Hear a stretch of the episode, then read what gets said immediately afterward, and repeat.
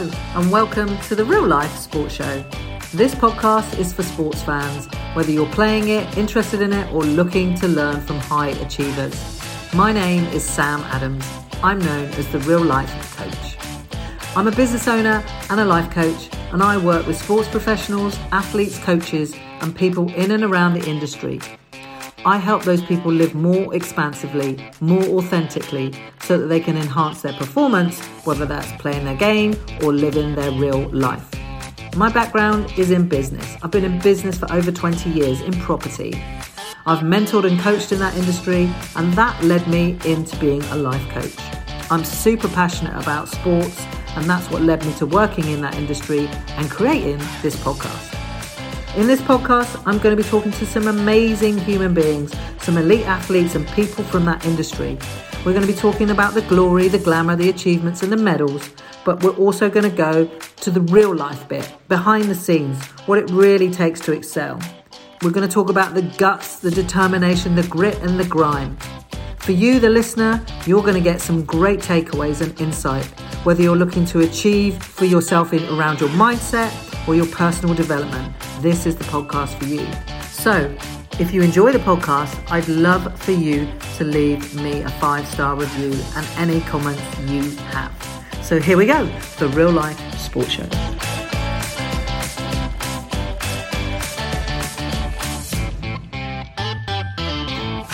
So, yes, welcome everybody. As you just heard from the intro, this is another episode of the Real Life Sports Show with me, Sam Adams. And today uh, awesome guest today. This is probably, I hope, going to be one of the best listened to podcasts uh, episodes that I've put out there because I'm a massive tennis fan.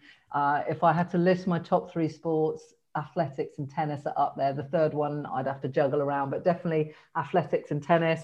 I watched this lady well, probably stalked you, which is a bit late to tell you that now. But anyway, um, but I watched this lady in all her double doubles matches. Uh, absolutely loved her attitude on court, and I was absolutely blown away and delighted when she agreed to be on my podcast. So, welcome to the Real Life Sports Show to Rennae Stubbs. Hey, Rennae. Well, thanks, thanks, Sam. Thanks for having me.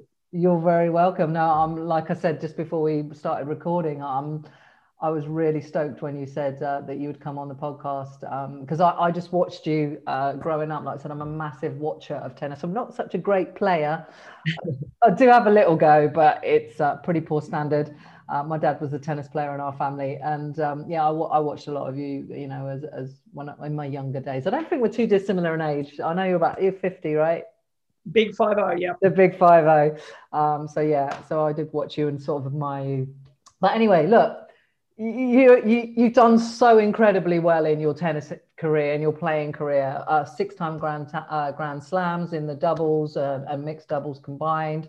Four times Olympian, uh, which is incredible. Uh, now you're a podcaster. You've been coaching as well, commentating. I know you're currently commentating. Is it NBC for the Olympics? Um, I am. It, when I went into Wikipedia, I'm not going to lie, I had to scroll quite a long way yeah, yeah, yeah. No, I work. Uh, I work pretty full time with the ESPN, but right now I'm doing NBC. Yeah. Yeah, yeah, absolutely. So, um, I guess focusing on your playing career first, which is phenomenal. Uh, when you look back at it, like I say, when I scroll through Wikipedia, it's pretty long. Um, and this on this show, we kind of like to I guess go behind what that was like because all us, most of us ever see. I mean, I work with athletes and sports pros, so I kind of get to see behind the scene. But most people, and for much of my life, we had no, you know, I had no clue what it took to be an elite athlete, to play at the top level, the mindset, the physicality of that, um, and that's what kind of stuff that I like to talk about on this uh, on this podcast. But first of all, I want to ask you how the heck you got into tennis. Um, well, I mean, I'm Australian, so we tend to get thrown out of our house to try and go sports uh, by our parents. So I was, uh, you know, often went down to the beach or went swimming. I was a competitive swimmer when I was younger, and then um. I just took up tennis. Uh, my parents got me out of the house uh, during a, a school holiday, and I went and did a camp down in there. But as I said, you know, as a kid, really at seven, eight, nine, ten, I was doing all kinds of sports Um, and then I think I just really discovered that I was pretty good at tennis. So I kept going, and my brother was quite a good tennis player as well. So mm. I, you know, you, often as a kid, you want to be like your older brother or older sister. And um, so both my older sister and brothers played. And so I just kind of wanted to hang out with them.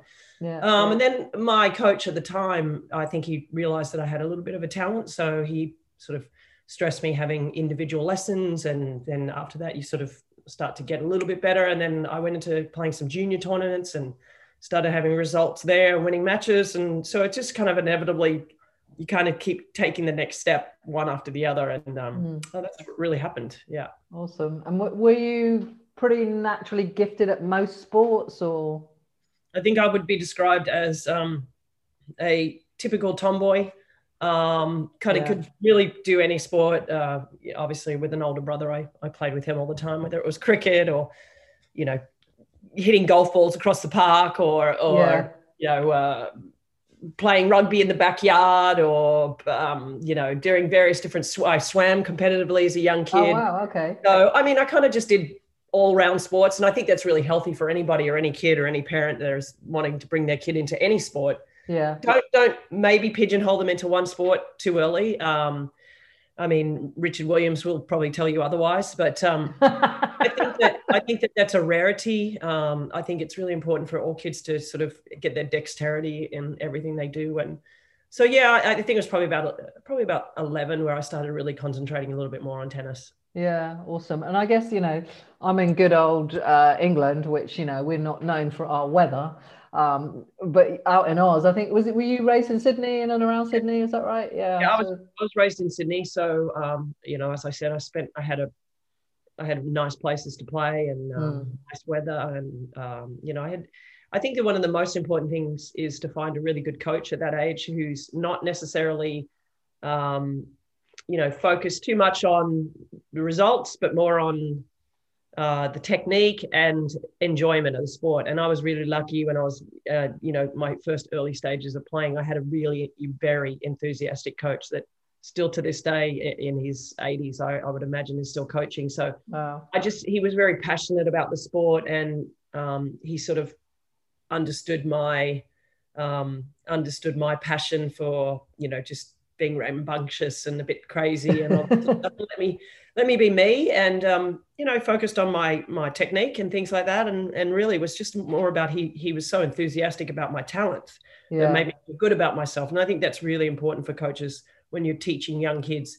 If you have a kid that's got a bit of talent rather than sort of tell them how great they are just tell them how you know good they're getting every day as opposed to how good they can be. Just yeah. you're doing so well today. Yeah yeah, awesome. Were you were your parents uh, sort of, you know, as you could obviously naturally see that you had a talent for this. Uh, I mean, you didn't have a pushy coach, but also just a coach that you know encouraged you to, you know, just love the game, I guess, and get better yep. with your technique. What were your What were your family like once you sort of started to get well? Because fo- I'm assuming you moved away from the other sports, did you, and just focus on the tennis once you sort of got 11, 12? Yeah, I my parents um, you know, there was at that stage, well, we just had a new newborn. Uh, my little brother was born when I was about uh, 11 or 12. So mm. my parents were, my parents had their hands full, my mom, particularly with four children at that stage and a young toddler. Um, yeah. So actually thinking back on it, it's quite remarkable that they were able to do anything. Um, my dad worked, you know, very long, arduous hours over the nighttime schedule. He would work from like 11, you know, like yeah. 1 a.m. till 12 p.m. Mm. Um, and then uh, my mom had five kids to really raise. So, um, you know, if I was out of the house, it was kind of like, you're on your own, kid. Uh, here's your bike. Go. You know, those are the days where you could ride your bike around everywhere. And I would, I was a very independent child. Yeah. And I think my parents understood that about me and sort of let me be myself and let me yeah. go off and do whatever I wanted to do. Um, so, so yeah, I, I think the independence and just letting me pursue what I, I loved. I think it helped that I had an older brother that was kind of around as well. Yeah. Um, just weren't so stressed about me being on my own. But um, but honestly, I think my parents were so they had their hands full with their own lives that they just sort of let me enjoy what I was doing. And I rode my bike down to the tennis courts prior to school, or I took the yeah. bus up to school. So I really loved what I did, and they just kind of let me go. Brilliant. They they weren't. My parents were not pushy at all. No, that's awesome. I mean, it's funny, you know, you touched on uh, Richard Williams. I've actually met Richard Williams and had a, couple of conversations with him, only by chance, randomly, really. Um, and obviously, yeah, we know the Williams sisters sort of really that was that was their life, wasn't it? It was just you're going to yeah. be you're going to be that that that future goal was always well you know i don't know richard personally or or serena or venus but you know that from what i've seen the documentaries and everything like that it's like that was like his one aim was that they were going to be number one and that was it yeah i mean listen i think when you can can can can actually sort of try and you know get in the mindset of uh, two young kids at that age and their father mm. just instills that passion in them uh, you know, he was able to achieve, a, you know, it's a remarkable story, to be quite mm. honest with you. Um, and, you know, we see it from time to time. I mean, you know, Naomi uh, had a, you know, similar sort of upbringing. Father, and, yeah. And, uh, you know, Coco Gauff, for example, as well. Um, but I, I, just think that, um, I think that not everybody's going not everything's going to turn out like Venus and Serena. And, mm. um, you know, the one thing I will say about Venus and Serena is that, they I know them very well. I've known them since I were kids. Mm. And uh, I mean, literally since they were like 10 and 11 years of age. So I just mm. think the thing that, above all of their talents and their ability to win matches and Grand Slams, and is that they're they're really good people. Like they're really nice people. They've mm. he's done, you know, Oracene and Richard did a really great job of upbringing two very, you know, I want I don't want to say well behaved, but um, but they're just they're just they're just two good people Mm-hmm. And that ultimately is what we want for everyone, really, isn't it? We want to be a good person. To be honest with you, I think it's why they've had such longevity as well, because they've sort of managed their lives really well. And I think it's because they've had a loving family relationship um, mm. with their brothers and with their sisters and with their parents and um, and their sibling. You know, uh, so it's it's been a loving environment for them. We've obviously supported by their by their other sisters and the rest of their family, but um, yeah, it's a loving family, and I think that that's really important for. Mm. We've had our nightmare parents in tennis, and yeah. uh, and Richard, uh, I would not even remotely put in that category. No, I, like I said, I've spoken to him twice, and I had well, you know, as much as you can make out of a five minute, ten minute conversation with someone. But yeah, I had I had a couple of lovely conversations with him. Um, and he seemed like an upstanding guy. But I just, you know, from and I know Serena will, say that it's family first. I think it, you know, if, you know, you ask Serena what's a priority, and she will say family first. And you know, you were talking about your family, and that's why I'm really interested to hear. You know, because I always talk about family when I do these podcasts. You know, because you do get the pushy parents, you do get the parents that have this idea for their children, like Richard. But there, there still can be a difference in that. Um, and and with that, when you've got parents like that, comes a pressure to perform, to to to show up, to continue in something you might not enjoy. But doesn't sound like that was your experience. It sounds like you know you love doing it. Got on your bike, got get out of the house. As long as you're doing something you enjoy, go do it. Yeah, exactly. I think um, you know one of the most important, if not the most important thing to instill in your child with anything is uh, particularly the, the their chosen profession um, is passion. They have to have passion for it, and if they don't, at some point that that uh, that wears off, um, yeah. whether it be you know making them afraid to play or making them afraid to let you down. At some point, mm. they will push against you. Mm. So um, if they have the passion for the game and you instilled that in them, no matter what you tell them, they're going to want to win because yeah. they want to play. And so that's yeah, that's ultra important. Yeah, absolutely. Passion, uh, I think, comes up every time I do this podcast. Every time I do this podcast. Well, I have a tattoo on my arm right here. It says passion, and I think it's um, I, I, the reason I put it on my arm is because I, you know, always I'm going to put a tattoo on my arm. I want it to be a permanent thing that, in, you know, that that I believe in, whether it be, you know, whatever. But uh, for me, if you don't have passion for whatever you're doing or whomever you're with or whatever it is, then it's not going to be successful. Yeah. So I think that, um, you know, I'm really lucky. I've, I've, I've, I feel like I've never worked a day in my life, and I've, yeah. I've worked really hard in my life. You know, whether it be with uh, my tennis and my results and my TV work and or my relationships or my networking. Yeah. I, I have passion for what I do and I love it. Absolutely. I, I, mean, I know Les Brown says, isn't it? I think it's Les Brown. I'm not sure who, whether Les was the person that said it originally. Um, uh, but, you know, yeah, do what you love and you'll never work a day in your life. I don't think Les said it originally, actually. It was probably somebody else like Jim Rohn or someone, but it's true. Um, you know, my passion is is my work and it's become my purpose. You know, that, you know, passion and purpose go hand in hand, I think. Um, when you find out who you are, when you really connect with yourself, you accept yourself, you show up in the world as who you really are, you've got the potential to reach your full potential. You find your passion and your purpose through that. And all those things are really, really connected for, for me and certainly in the work that I do. Um. So, yeah, passion always comes up every time.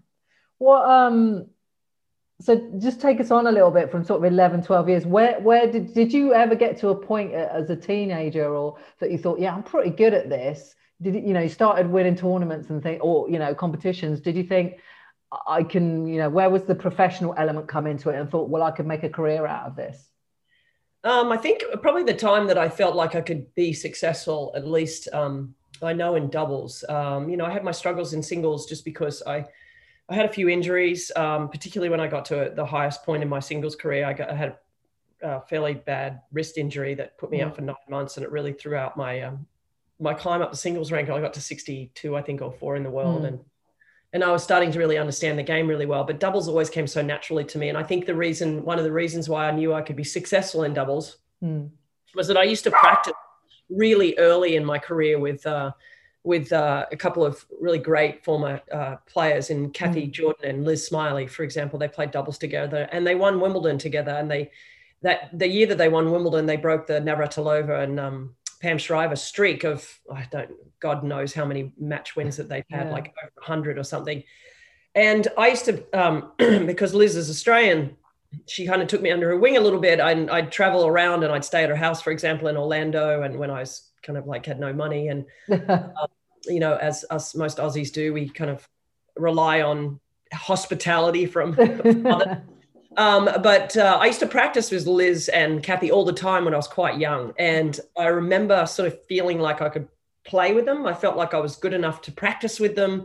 Yeah. I felt like learning a lot from them. But I thought overall, I thought I could match match it with them. Maybe not quite yet, but I was. Mm. I felt like there was a, a level playing field there at some point. Yeah. Um, so that kind of gave me the thought that, well, you know, gee, safe on Wimbledon, like I'm pretty good if I can keep up with them and if I can, you know, if they want to hit with me and practice with me and have me on the court. I can't like say how valuable that was for me as a young player. And I think I see young players hitting with older players now or, or more established players. And mm. if hmm. I was working with anybody and and you know a top player asked my player to hit, I'd be like, "You're hitting with them. I don't care," you know, because you learn so much from that moment. And sometimes you can be on the court and you can be playing against them and going, I'm I'm kind of matching it with yeah. them. Can't I be as good as them? You know, so it kind of takes a little bit of a mirror um, to be shown in front of you um, with the ability that you're playing against. And so for me, playing and practicing with them made me feel like I was possibly good enough to do it. Yeah. And then obviously when, when I won my first tournament and doubles, um, Helena Suková, who was a great former singles and doubles player. I remember um, I played against, and she asked me to play um, after I lost to her in the following tournament. Right. And um, you know, of course, I, I, actually said no at first because I was so scared that if we didn't win, it was all going to be my fault. I kind of had to kind of had to put my big big girl pants on and said, yeah, yeah, okay, I'll play. And um, you know, I knew from that moment on, then okay, you you you're playing with the big dogs now. Like yeah, you need get your you know what together and show up for this player and um, you know i was just really blessed that she asked me to play and we you know, that was the first tournament i ever won i couldn't have played or asked to play with a better partner because she was so experienced and um, you know she kind of led me through that tournament and we ended up winning the tournament and that was the first of 60 doubles tournaments that i won. So wow. you know i thank helena so much for even seeing you know what others that maybe had seen in me maybe i hadn't seen in myself yet to mm. say hey listen you're pretty good. Why don't you why don't we team up? And um, so yeah so i thank helena for a lot of um, you know at least the beginning of my career getting me started. Yeah i mean excuse me that's some record though isn't it? 60 60 titles that's just like wow. Yeah no that is incredible you know incredible um i guess once you become sort of more successful you know as a kid what, what was there, you know, what was your kind of life like back then? Was it because you know when I talk to a lot of athletes and young footballers and the like, you know, the, the uh, and the training and the discipline that they have to uh, implement and stick to in order to be at the highest level. How was it for you in those early years? Um, well, you know, before I moved to the US, um, you know, prior to being, I, I, bought a house there when I was 25. Mm. I had enough money at that point to be able to put down, you know, down payment, and, and, mm. and I was very lucky that way. But, um, you know, prior to that, I was traveling around, as I said, a lot. I was kind of like trying to get help from the from the federation. I mean, I, I you know, I did a lot myself. Uh, to be honest with you, like by the time I was 20, I was really out of the system in Australia, and I was, you know, thrust into the world on my own. Mm. So, um, you know, I just relied on being around good people and good friends. And as I said, people like Liz Smylie, who had a place in Orlando, and I used to sort of just turn up and stay with her. Or, you know, I remember staying with Pam Shriver one time, and she kind of took me under her. And Tracy Austin. I mean, yeah. you know, these are older players that sort of, um, you know, sort of put out a, a hand to, that I could practice with them and stay with them sometimes. And um. I just, you know, I just grinded my way. I just grinded away, and um, you know, uh, then I started playing doubles with Lisa Raymond, and you know, my life changed then. Um, and we, you know, became very successful. You're phenomenal, you you guys. Yeah. For those six or seven years, you know, we we we did very well, and um, you know, we ended up we were a partnership as well. I mean, we uh, mm. we ended up being uh, you know partners in real life, and mm. so that was that kind of put us into this cycle of like a seven year winning and being in a relationship and and also like you know so we were kind of back and forth staying in each other's home so mm. you know i felt like i had a real sense of um, a home for me you know being away from australia and uh, having lisa you know on the road with me all the time and mm. you know us having tremendous success together and um, so you know i was lucky in that sense um, I made my own community basically. Yeah, uh, sure. And but how, um, how is that though dealing with the because when it's funny because I've been watching the Olympics. Obviously, Olympics is on, and there's there's quite a few couples. You know, uh, there was badminton. I was just watching badminton and um, Great Britain. We've got a, a mixed doubles, and they're they're a couple. They're a partnership in real life as well. And I just wonder how that is really how you manage that dynamic. It's not when... recommended. It's not recommended. Well, although actually Lisa and I were we were best friends, uh, so we just you know we we took that the highs and the lows together. But yeah. uh, you know the lows were tough, but we also were so supportive of one another. Um, awesome. You know uh, that we were able to sort of well, she was able to let go of losses really well. I wasn't so good at it, but um, right. but you know overall we we managed pretty well. I mean, we had our moments, but anybody in life has their moments with their mm. partners, whether it be just going shopping. Um, hmm. so, so yeah, I mean, we had our moments, but we the, the, success we had was, I mean, that overshadowed everything. I mean, to win the Grand Slam and my first Grand Slam and our first Grand Slam together as a, mm. couple was, um, you know, it was pretty, it was pretty unbelievable to be honest. Uh, that I got to share that with my best friend. Um, yeah. So, so that in itself was, uh, you know, there were difficult moments, obviously, when we lost, but um, mm. when we won, there was just no one I wanted to share it with more than oh. That must be phenomenal, yeah. Because you know, obviously, you see people winning competitions now, and of course, the first thing you want to do is go and find your loved ones, isn't it? And you you're yeah. you're on the court with your loved well, one. It was right there, the first person I got to hug. So yeah. Yeah, I mean, I, I don't know. Somebody sent me a link the other day, and actually, you know, the final of the Australian Open, and uh, I remember that moment so well. And I don't know if it was telepathic or anything, but Lisa like texted me like one minute later. I was like, oh, I don't know if we're having osmosis here, but I was just thinking about you, you know, anyway, because uh, we're obviously still really close and good friends. So, um, awesome. yeah. So, yeah, so, you know, it was just a maturation. And then, you know, we broke up and, uh, you know, our partnership broke up. And then I started playing uh, on and off with Cara Black. And mm. I had quite a lot of success with Cara. Mm. And you know, I was lucky getting Cara um, because she's you know really one of the great doubles players of all time as well, and mm. she could handle my ups and downs and my crazy on the court. And um, and Cara was you know just one of the best human beings I was ever around on the tennis court, and she just had such a great tennis IQ. And yeah, I played some of my best tennis playing with Cara as well. Um, so yeah, I, I, owe a lot to you know I, I owe a lot to a lot of really great um, female partners in my life. Yeah, awesome. How was? Oh, thank you for sharing that. By the way, that, that's really good to hear. Behind, you know what? As a, growing up, I was like, well, these guys are a couple. You know, it's always that in my head when I was watching you play tennis. Um, and I just wonder how that works because yeah, you know, it can it can be tricky. Like like you said, just going to do the shopping, let alone your career, your job, as it were, and you're doing that well, we close be, quarters. We can be very honest with one another. Sometimes good, sometimes bad. but it sounds like, from what you were saying, that you you manage the losses maybe less well. Well, because my personality is very different to Lisa. Lisa's yeah. very low key and sort of would run she, she, Lisa would rather run away from confrontation. I'd rather run straight through it. So right. you, you, can understand why the juxtaposition of our personalities on the court worked really, yeah, because yeah. sometimes she needed pulling up, and I sometimes I needed pulling down. So it was it was a good yeah. combination. Same with Cara. Cara was quite a, quiet, you know, individual, very shy, you know. I wouldn't say shy, but very quiet, and so you know she could bring me down. I could bring her up. You know, we you have to have balance, that sort of yeah personality on the court sometimes, and uh, it just worked for us. Uh, yeah, yeah, amazing. How was um, in terms of sort of, I guess, fitness and your routine for that? You know, leading up to all of that, because you know that that's where the hours are, isn't it? In the practice ground, you know, you go out and play a match, might be a couple of hours, I don't know, but you know, the day in day out grind because we, you know, we the public get to see the glory. You know, like I say, I watched you win many times, and we see all of that, and we think it's easy. Um, but really, what was that like going behind the scenes, your day in sort of day out practice and, and regime like? Yeah, I mean, look, the public see a tenth of what we do, really, um, mm. maybe maybe twenty percent of what we do, because obviously playing the matches is quite a a, a big chunk of the day. Mm. Um, but you know, there's the practices, the three four hour practices when you're not at a tournament, and the, you're you know hour to an hour and a half in the gym and all that sort of stuff, and then. Mm you know all, all, of those things that go along with it. And now you know you have a sports psychologist and um, you know various things that that a lot of players do now. So there's a lot of you know then there's physio and massage and all that. And yeah, you say oh, what massage, how great, but believe me.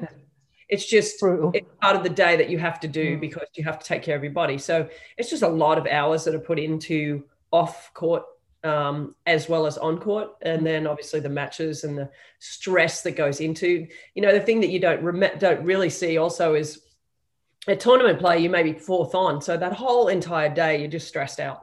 You know, right. So it's not like you wake up and you just, you know, you have your day and you're having a great day and then you switch on and you go and play a match. You are stressed from the moment you open your eyes. Right. So that's why you see players get so excited when they win because it's just, it's been you know that release isn't it? hours of like stress that they've been under from 9 or you know 7 a.m in the morning till let's say they're fourth on and they get off the court at 7.30 that's that's a long a really long day of of uh, stress. And so finally they can kind of let it all out after they win a match or mm. you know lose a match. But it's um yeah it's it's it's I think stress is uh, underrated in um, our world. Um, yeah, no, definitely. I mean, obviously Naomi has sort of touched upon it a little bit in the last little bit, but you know, I, I could I could name I could name hundreds of tennis players that have uh, felt the mm. stresses of yeah you know, this this life, and some that have retired early, some couldn't take it anymore, um, mm.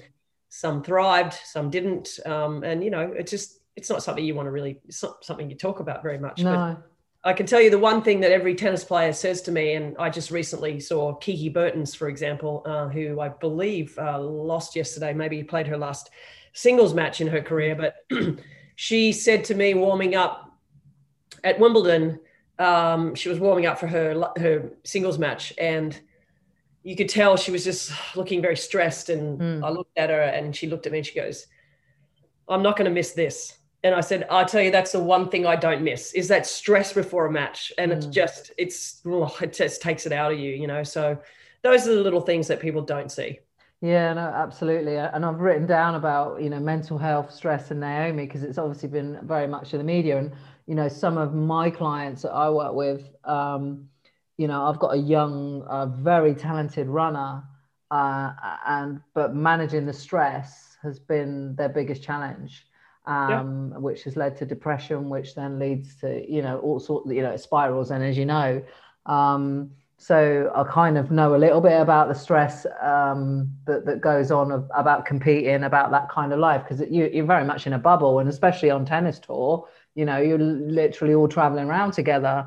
Um, so you're in this your own little world, and your identity is wrapped up pretty much in that world as well. You know, identity is a massive thing it for athletes as well. It, it's definitely, um, you know, you, you can say it until you're blue in the flat face, and now as a coach as well. Um, mm. Your identity is not wrapped up in your wins and losses. Mm. Your identity is wrapped up in who you are as a person, and I think that's the one thing that um, I, I'm fairly certain um, is that Ash Barty has done really well over the last, yeah. you know, two years since coming back. Yeah. I mean, this is a player that quit the sport at 17 because the stresses were getting too much for her, yeah. even though she had, I believe, had made three Grand Slam doubles finals, at least two mm. at 17. That's unbelievable. And I, I remember her having the conversation with me at Wimbledon and saying, Yeah, I'm, I'm going to take a break. I'm going to stop. And I was like, What? Like, I just couldn't even conceptualize what she was mm. saying to me. I was like, you know, even even as shallow a thing as she'd made like at that point like seven hundred thousand dollars that year, and I was like, wait, you're walking away from this? Like what? Mm. You know, but um, you know, she was she was over it. She was stressed. She was depressed. She was yeah. sad. Missed her family. She wasn't having. I mean, maybe she wasn't feeling. She was having the results. She wasn't getting the results she wanted. I, you know, but the bottom line is she stepped away for almost two years of her career Mm. And now look at what she's been able to achieve coming back because mm. she found joy in her passion, right? Again, for the sport. And what people don't realize is that since coming back, you know, if you ever hear her talk, she says we all the time. Yeah.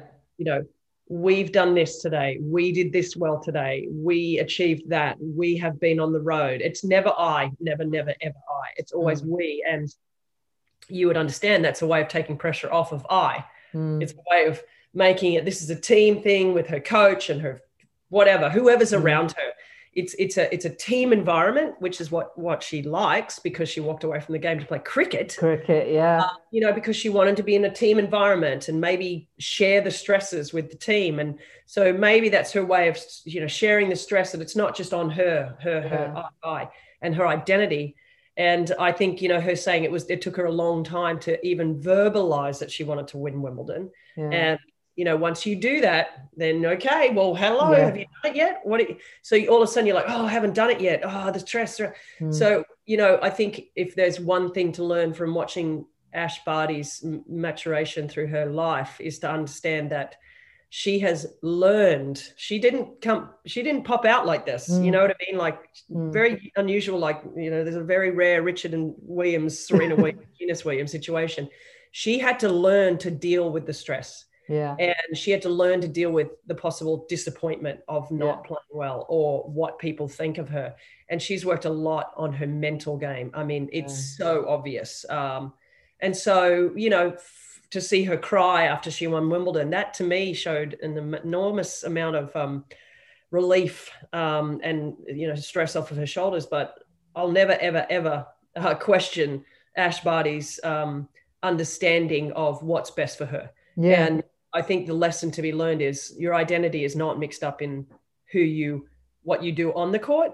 And she talked about it. Her most important role is how she is as a human being. And so, oh, 100%. That, that turning that focus on off of winning mm. into are you doing a good job are you a good person that's all that matters and you know i did my podcast with venus um, recently and one of the things that she said that her parents um, did not push her into winning and losing. It was about um, the process. Mm. And she said they were process driven. And she kind of sat back and went, Oh, I, I haven't really thought about that, but my parents were process driven. Mm. So I think if there's one thing that I can teach to anybody is that it's the process. It's every day, do the right thing, be a good person, work hard, the results will come. And, and don't wrap yourself up in the wins and losses because that's not really what defines you. Yeah, um, absolutely. There's plenty of winners out there that have won a lot of matches that are assholes and they don't have a lot of respect. Yeah. Um, so I, think, I, I, say that as well as you know I talk about that that I do a, a whole talk on identity and athletic identity and um, you know there's a lot of unhappy successful people uh, and Ash Barty isn't going to be one of them. You know, no. people like Ash Barty and and you know you have to give her the plaudits. So she, you know, she, and that's the thing that I want to stress. It's not mm. like, oh yeah, she's just always been like that. Oh, yeah. easy going. Oh, Ash Barty, she's so nice. Is that? Mm. Uh, she had to learn to actually enjoy what she was doing again. And yeah. so, you know, and everyone's think, like, oh, so easy going. Oh, mate, she has done so much work to get to that point. Yeah. You know? I think that's something that comes across because I watch a lot of tennis um, and interviews and stuff. And one of the things I see is it's about the enjoyment of it as well for her now. Um, yeah. It really, really is. So yeah, she's done a phenomenal amount of work, and thank you again for sharing that. It's an absolute great insight for for everyone to hear. Um, yeah, so thank you for that. Um, identity is a bit, you know, I could probably do, you know, all day talking about identity because you know we get, you know, elite athletes get sucked into this world and they're just defined by the tennis, by the football, or whatever their sport is. But you're a human first yeah. And we all have basic needs that will need to be met. Um, you know not just your sport you know sport is a part of life whether you're elite or not you know whether you play to a high whatever level you play to you know like i'm a passionate sports person you know i'm gutted i wasn't elite level. Um, you know i've played every sport but you know it is a big part of me but it's not every part of me. Um, yeah. you know and it's the same for elite, elite athletes as well. I think if you're good enough and you put the work in and you treat people well, you'll have the results that you deserve. Yeah. Right. Um, and if you don't get the results, it's maybe just not good enough. And but mm. that's okay. Mm. Uh, that's okay. And I think that's the one thing that one lesson that I learned, um, and I try and you know say this a lot to people is that I was very good uh, until I won my Grand Slam in doubles. For example, I mm. made a lot of semifinals and I'd made a final previously, and I've made a ton of quarterfinals and um, you know, Lisa and I were the number one seeds. We were supposed to win the, we hadn't won a Grand Slam yet, but yet we'd won all these tournaments. And I went on the court, and for me, I had to, and this is such a valuable lesson. My insecurities and how I reacted on the tennis court were mm. angry or upset at myself or, you know, use a, a, an excuse, whatever it was. You know, the crowd got loud or someone made a noise or whatever it was, you know. Mm. Um, Lisa's was to be in her shell and dig a hole and go away and pretend nothing was going on and hope that her talent could win her match. Um, and my role and my goal in that match, uh, that when I won my first Grand Slam, was to try and maintain my composure as much as possible. Yeah. And yeah. so for me, that was the hardest thing for me to do. I could, I could poach on a ball being hit at me 100 miles an hour. I could run for, I could do anything on the tennis court if I pushed myself but controlling my emotions mm. was the hardest thing in the world for me to do. And so I made a, a, commitment to myself. I was going to try and stay as composed as possible in that match. Mm. And that was the hardest. It wasn't hitting a backhand, it wasn't hitting the serve, it was controlling my emotions. Mm. And to this day, I've said, if I hadn't won that match, and 20 years ago, like now, I can look back 20 years ago yeah, and say, if I hadn't won the match, it would have just been because I wasn't good enough. Yeah. It wasn't, it wouldn't be because my attitude or, you know, my my insecurities or my all the bad traits mm. cost me the match. It was just, I just wasn't up to it tennis wise. Yeah. And that in 20 years' time is if that's fine to to to admit to yourself. Mm.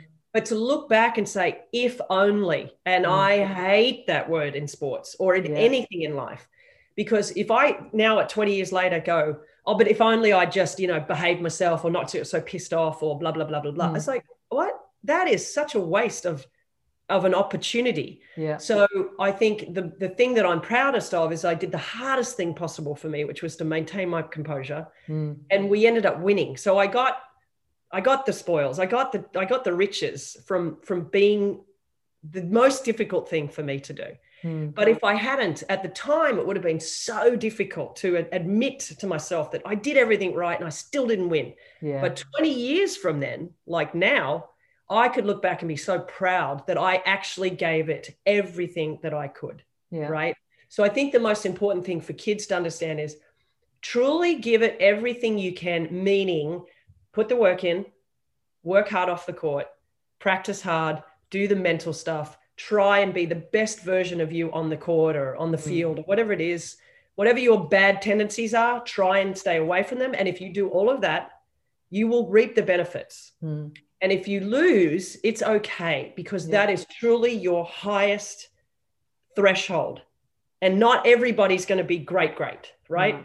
but your great is great and yeah. so let that be and that's where the process is the most important thing because i know plenty of great players that didn't be weren't number one that didn't win grand slams but my god they put 100% in every time and they can walk away from their careers and know that they absolutely gave their 100% best. And I think mm. that's super important. And then that does not define you, yeah. right? And so I think that's, I think that's an, the ultimate thing is not having regret, right? Yeah. So 20 years from now, think about it and say, in, in 20 years time, am I going to regret this because I didn't do the right things? Mm. So do the right things because if you don't get the results, it's okay because you'll be able to live with yourself. But in 20 years time, if you have regret, you that will not be fun for you. No, absolutely. Oh, that's I could talk to you all day, and I'm really gutted that time is running away from us um, because oh, this is just this is just so good. Thank you so much. Yeah, it's that it's that emotional agility, isn't it? You know, it's you know. I always talk about there's two types of hard work. The hard work where you go out, you graft, maybe in tennis it's hit the balls, in football it's kick the ball, free kicks or whatever. But the hardest work of all that you'll ever do is internal. It's in that it's you know, and most people can't go there. Not most people. A lot of people can't go there, and they will no. go out and they'll they'll do all of that, you know, physical stuff. Yeah. Because they're trying to run from the internal stuff. That's right. That's the first place you got to go. So yeah, it's the emotional. I always say, I always talk about it is, and it's like a, um, you know, a path, right? It's like a V. Mm. And you come down a one way road and then you get two streets, right? One goes right, one goes left the one on the left is the easy way, right? It's the yeah. easy way. It's how you react. It's how you internalize. It's it's all your default bad, right? Mm. Is that, but it's easy because that's what you're used to doing. Mm. And then the going right is really hard, and it so goes against every grain inside of your body. Mm. And you know, but the right side is the right way to go.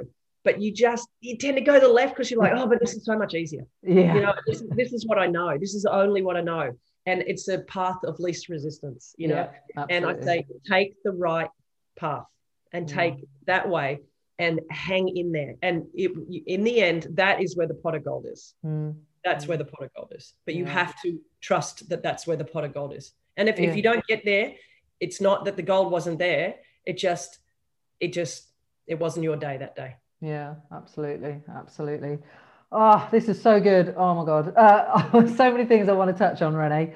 Um, I guess I want to, I want to, I want to just quickly go back to the mental health thing and talk about Naomi really, really quickly, because obviously that, you know, her not, you know, doing the media stuff that, you know, she, you know, that she got fined for all of that. Um, what, what are your thoughts around mental health and the kind of support that, that young players get in tennis?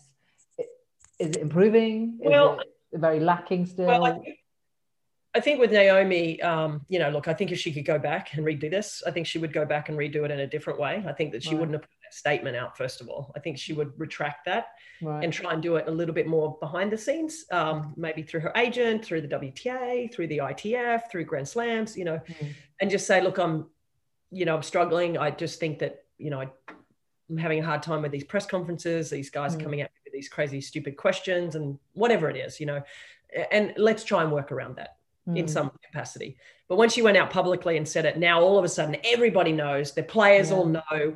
And you have to imagine, you know, every other top player is having to go through press conferences, mm. right? And and then you've got some that you know don't want to do a press conference but don't have you know fifteen thousand dollars just to throw away, right? It's you know Naomi obviously has the money to be able to pay her fines. Yeah. So it it created an unfair advantage, right, for her to be able to blow off press conferences when other players are having to do the press conferences, right? right? So she's spending an hour and a half of her day at home in her comforty comfort you know, of her hotel room when other players are going through an hour and a half of post-match press, and that's mm. how long they take. You know, yeah. a, really, a player has to. It takes about an hour and a half of their time out of their mm. day. So um, in that respect, I understand how the players did not were not supportive of her. So right. I, I understand that from their perspective. Yeah. The flip side is, but what's best for our sport and what's best for our athletes? And for me, I think we need to scrap all the all the people that come into those press conferences. I think we need to look at who's in there. I think there's a lot of people in there that don't really care about the players. They just want to you know a tagline or you know some yeah. quote that can blow up and sell mm. to a newspaper and you know as far as i'm concerned some people might take this you know and be really pissed at me but saying this but you know the press the, the written press they pay no money to us right as mm. players they pay no money to the tournament they they they don't give us any i mean they give publicity quote unquote, yeah. um, by writing a story about us. But really, that's not where the world is now. The world mm. is television, social media, and their yeah. own platforms. Naomi has her own platform. She has millions and millions of followers. So, you know, the world is evolving. So, as far as I'm concerned, the marriage between TV networks and players needs mm. to stay because mm. really that's where the player makes their money, right? Yeah. The face on the television, they're, they're, they're being asked questions that they get to answer that they cannot you cannot change those words those are their words yeah. right they don't want to answer a question they'll just say well you know i'm not really going to answer that um, you know move on um, so that marriage needs to stay with the networks with television because they're the ones that pay the big dollars yeah. you know obviously i say that working for espn but it's true we yeah. you know we, espn pays millions and i mean tens of millions to put on a, a the network have the rights. Yeah, absolutely. Yeah. Right.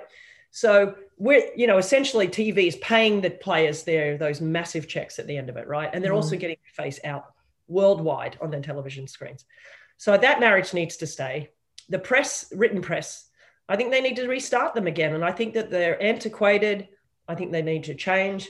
I think that there's an opportunity to have a watershed moment with Naomi and say, can we do better with who we let into those press conferences? Mm and um, you know for someone's mental health to go in there and get asked the same question over and over and over and and nobody their names aren't attached to it you know mm. some random dude from some random paper who nobody reads can ask some random question that's just a, you know soul wrenching and yeah. it's like you know people say oh well you don't need to answer it but the problem is you've been asked the question already It's been mm. thrown at you and i had a conversation with somebody the other day who was a very um, well-known tennis player in her country. Um, I'm not going to mm. name any names, but sure. uh, you know, she had a phenomenal couple of years, and she said to me, "It was, you know, I went in there and I did that, and I and it was the questions that were asked me."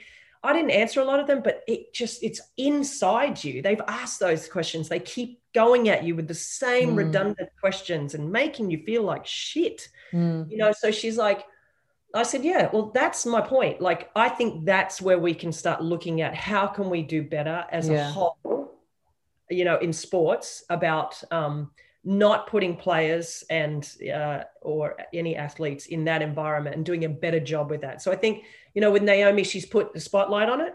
Now, some people question what was it for, what's going on. We don't know, but that's not for us to know. She's mm. said what she said, and I think as a whole, sports um, or in life, we can do better with those press conferences and who we let in there. Um, and I think when you lose a match, I don't think we need to go into press conferences. I think they can do a, um, yeah. you know, a Q&A on their own phones, send out a, a quote, uh, send out a video, whatever it is, and get it out to millions of people. And, mm. um, you know, the, the people writing those uh, articles in newspapers, they can they can watch the match. Yeah. You can write a great article just by watching a match exactly. and maybe taking a quote. I think it's um, brutal. You know, I think it's brutal in all sport when you know it doesn't matter if it's tennis or whatever. I just think it's brutal. You've lost a match. You know, there's high stakes. There's a lot of pressure, a lot of stress, and you get asked these bullshitty questions. I think it's bollocks. Excuse my friend. Yeah, and they're the same every yeah. week. It's and it's so and actually for me as a viewer uh, and somebody watching that, it makes me cringe. I really yeah. don't like it. You know, I'm sure and, if I feel like that. That's know. the problem. The problem is I don't, I don't want to lump everybody in this same category mm. uh, because you know one of the things I try and do when I do either my podcast or even my post-match interviews, mm. I try and let the public see the real person. That's yeah. really what I want to get out. Like, you know, especially if I know them, and I'm like, you know, let that let that great person come out now. Match is over. You know, yeah. Um, but you know, there's often a lot of pe- people in press that don't care. They don't yeah. know these people. They have no business caring about them at all. Yeah. You know, so that's what I want to do. I, would like to just get rid of everybody in there, take everybody's press credentials away, and we start really start looking fresh. at who we're letting yeah. into those press conferences. That that's the start that I would make. Mm, sounds like a great idea. Probably something we could talk about for ages. And I'm really conscious of time. Um, and I've got a couple of questions before I let you go, if that's okay. I guess really predominantly, obviously, more about you is, you know, that transition because, you know, something that I work with people is around the transition when you're, you, you're getting to the end of your career, last sort of 18 months, two years, how you transition out of that. But for you, and that is a real challenging area, I, I know that from my work and there's been loads written about it. But yeah. how was that for you? Because you you kind of went straight into media, didn't you? Really? Yeah, I was. Um, I mean, I, I guess I'm, I was really fortunate. Um, but you know, I also planted my seeds all the way along. right. Okay. I think the one thing that I can I can stress to any athlete, and I try and do this, and it's really hard because when you're an athlete, you're in the moment, right? So you yeah. want to be great at what you do. So thinking about your post, quote unquote, your post career is mm-hmm. thinking that you're not going to be successful in the one you're in, right? Mm-hmm. So you think, oh, well, I want to go back to school or I want to do this as a job or mm, what should I do? You're not thinking about now, right? Mm-hmm. So that's the problem that athletes make. They, they that's a mistake that they make mm. because thinking about your post, you know, career after your sports career, you mm. have to because you can't play forever, right? Yeah, exactly. Unless you're a darts player or you're playing snooker you can't play forever. You have to at one point go, my body can't do this anymore, whether it be 30 or 40 or whatever it is, right? So have a real conversation with yourself. What do I love?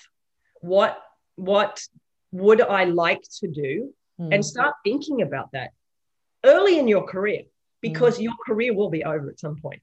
Yeah. So I was really lucky that I think I I I got an opportunity to do television really early in my career because mm. somebody asked me what you would like to do after you're done. I said, I don't know. I'd like maybe do what you do. And it was kind of a bit of a joke, but he, but this man in television said, well, why don't you do something with me tomorrow? And I was 18. Wow. And I said, and so I did that. So I knew right away. I was like, oh, I don't mind doing this. And then throughout my whole career, whenever anyone asked me to do, would you want to do a bit of TV or radio? I said, yeah, yeah, sure. And I was very focused on my career. Yeah. But when I knew that I could, and it wasn't taking away from my my job. Um, and everybody who knew me knew that I was super focused on what I was doing. I did that, and so I did.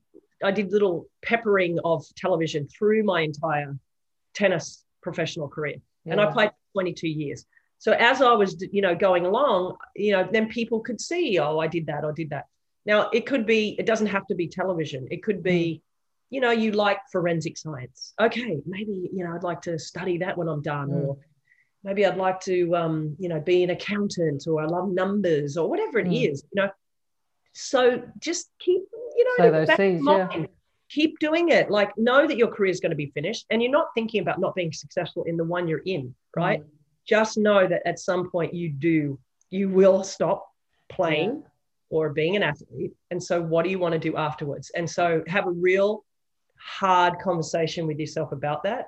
It's not about not being successful in the one you're in. It's about knowing that you want to be successful in the next one. Yeah, and so, yeah absolutely. I mean, I, I, was lucky. I went straight into television, hmm. literally, because I'd already done so much television prior to me even stopping yeah. play. So, you know, I just got lucky. And, and I will say the most important thing to do is when you have a little bit of a name or you have the opportunity to meet really like amazing people whatever it is in whatever you love to do. Well let's say you want to be a writer and you know anyone who does another uh, profession loves to meet athletes right? Mm. so use that right? Go you know if you want to be a writer go oh you know maybe i'll send a text or a or an email or a twitter message to you know some famous writer and maybe they'll write me back and be like oh would you like to come to wimbledon yeah mm. you know or could i do an internship? Right? So use your use your use your name. Like mm. use the fact that you're a professional tennis player to get your leg or your foot or your toe in the door yeah, absolutely. of your next profession.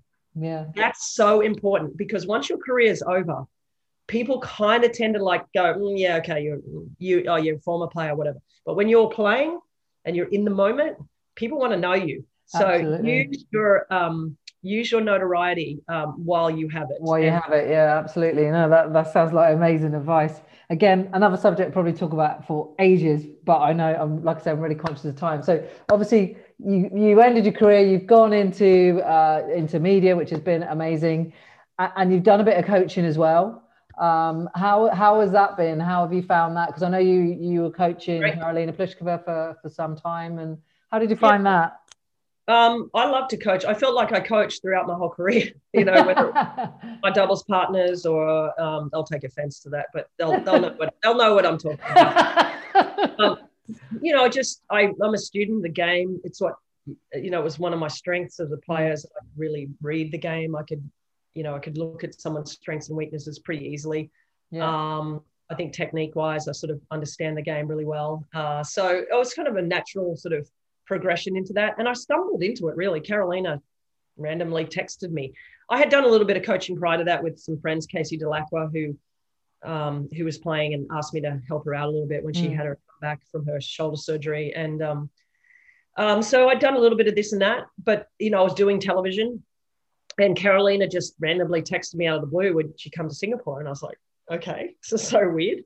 Um, but you know, I loved it. I loved being on court. I loved imparting my, you know, small bit of wisdom that I have um, onto a player, and we had good success together. And you then, did, uh, yeah, you know, she she was had already contractually obligated to somebody else the next year, and so, you know, then we went back together. And it was a long story, but uh, my work with her was great. It was fun. I enjoyed it. Um, I, I think I made a difference. Um, and then, you know, now I've been working with Sam Stosur on and off for the last couple of years, just in her last years of her career. We are obviously very good friends. We play doubles together, and she's yeah. one of my closest friends. And, um, you know, just trying to impart some joy and passion into her last few years of her career. And, um, you know, she had a run in the finals at Guangzhou a year and a half ago where she lost to um, Sofia Kenin in a really close match. And that was yeah. probably one of the most proudest uh, weeks of my life on the tennis court was uh, coaching her through to that final because she was really struggling confidence wise and her game and yeah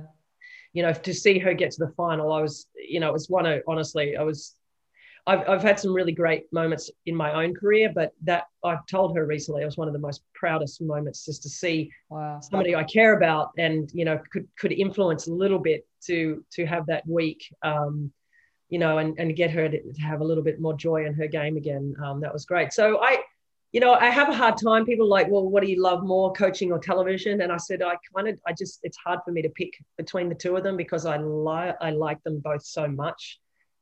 With in the end, it's just imparting what I love about the game. Yeah, either one is the same, player, isn't it? Yeah.